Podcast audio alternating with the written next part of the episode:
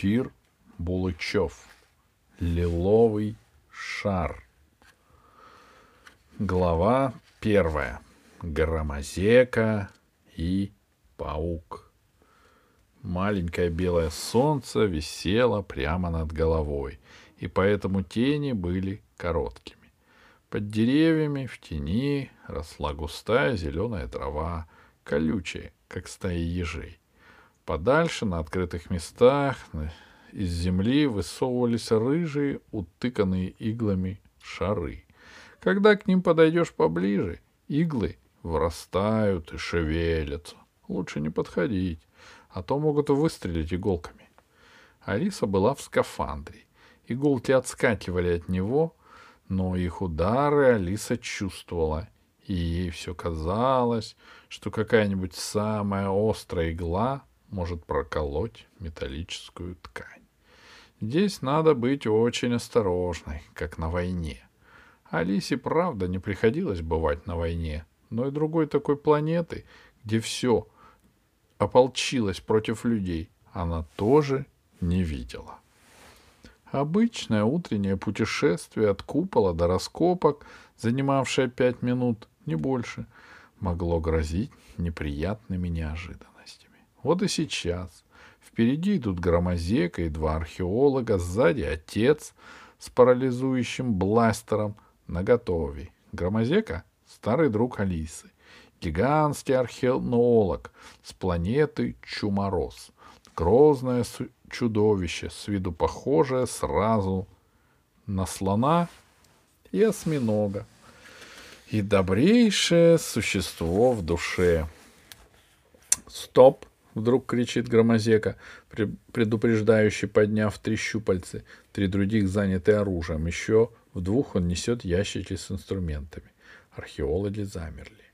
Алиса замерла. Отец Алисы, профессор Селезнев, замер. Поглядев вперед, Алиса поняла, что насторожило Громозеку. Посреди дорожки, которая за последние две недели исхожена тысячу раз, за ночь выросло крепкое, метров в пять ростом дерево, усыпанное желтыми цветочками. Ветерок чуть шевелил длинные нежные листья, бабочки лениво порхали над цветами. Очень красиво, но ведь десять часов назад на этом месте никакого дерева не было. Громозека протянул вперед длинный щуп с анализатором на конце — Кончик щупа чуть покачивался, будто принюхивался. И когда до ближайшей ветки оставалось сантиметров десять, дерево вдруг взмахнуло веткой и так рубануло по щупу, что громозека не удержал его. Щуп упал на землю, и тут же к нему полетели иглы рыжих шаров. Громозека рассердился. «Мне это надоело!» — вскричал он. Глаза под прозрачным шаром шлема загорелись.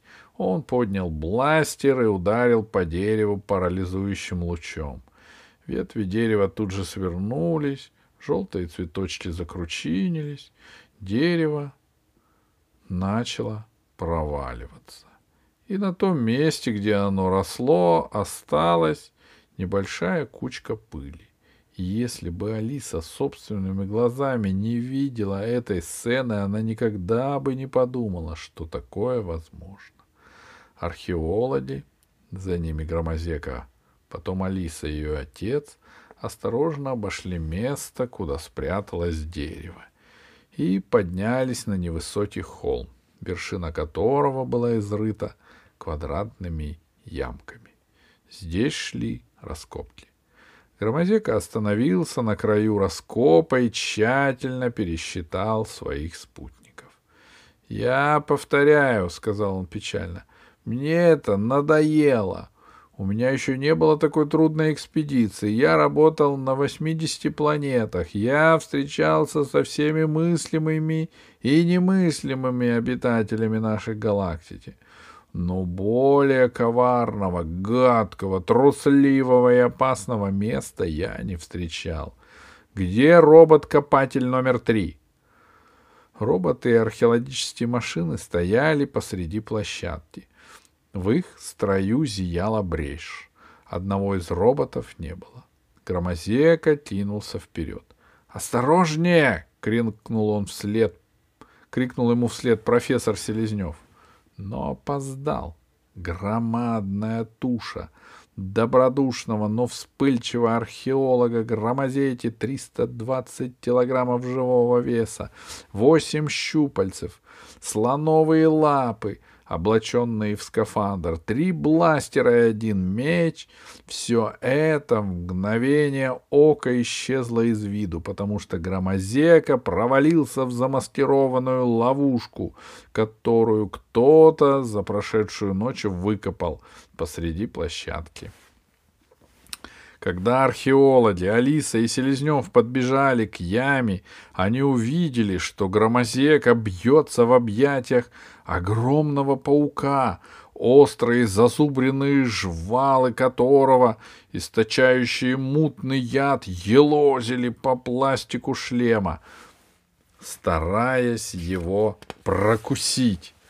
Селезневу пришлось потратить почти весь заряд бластера, пока, наконец, паук не ослабил хватку и не замер на дне ямы.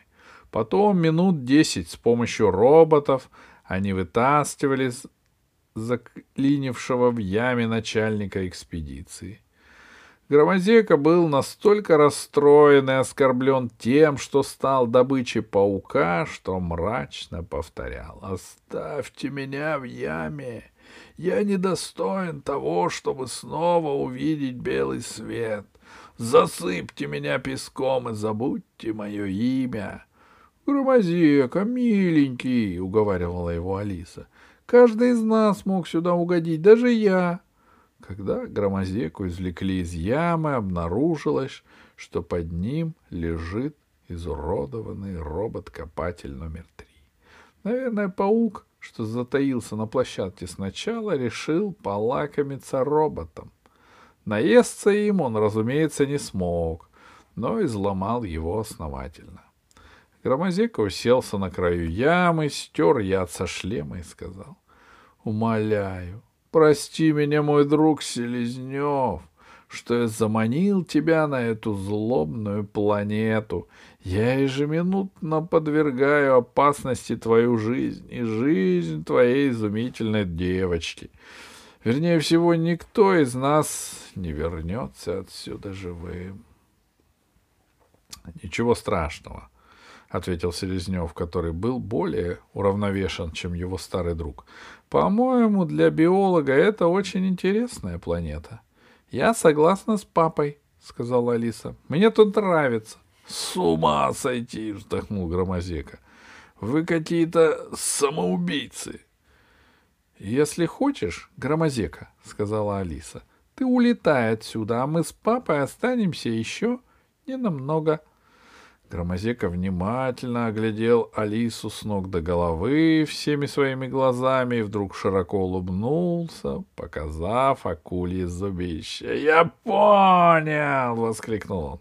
«Вы хотите сказать, что я самый трусливый археолог во Вселенной, а это, кстати, еще надо доказать!» С этими словами он поднялся на свои толстые лапы и зарычал на всю площадку. «Почему не начинаем работать? Немедленно приступить к раскопкам!»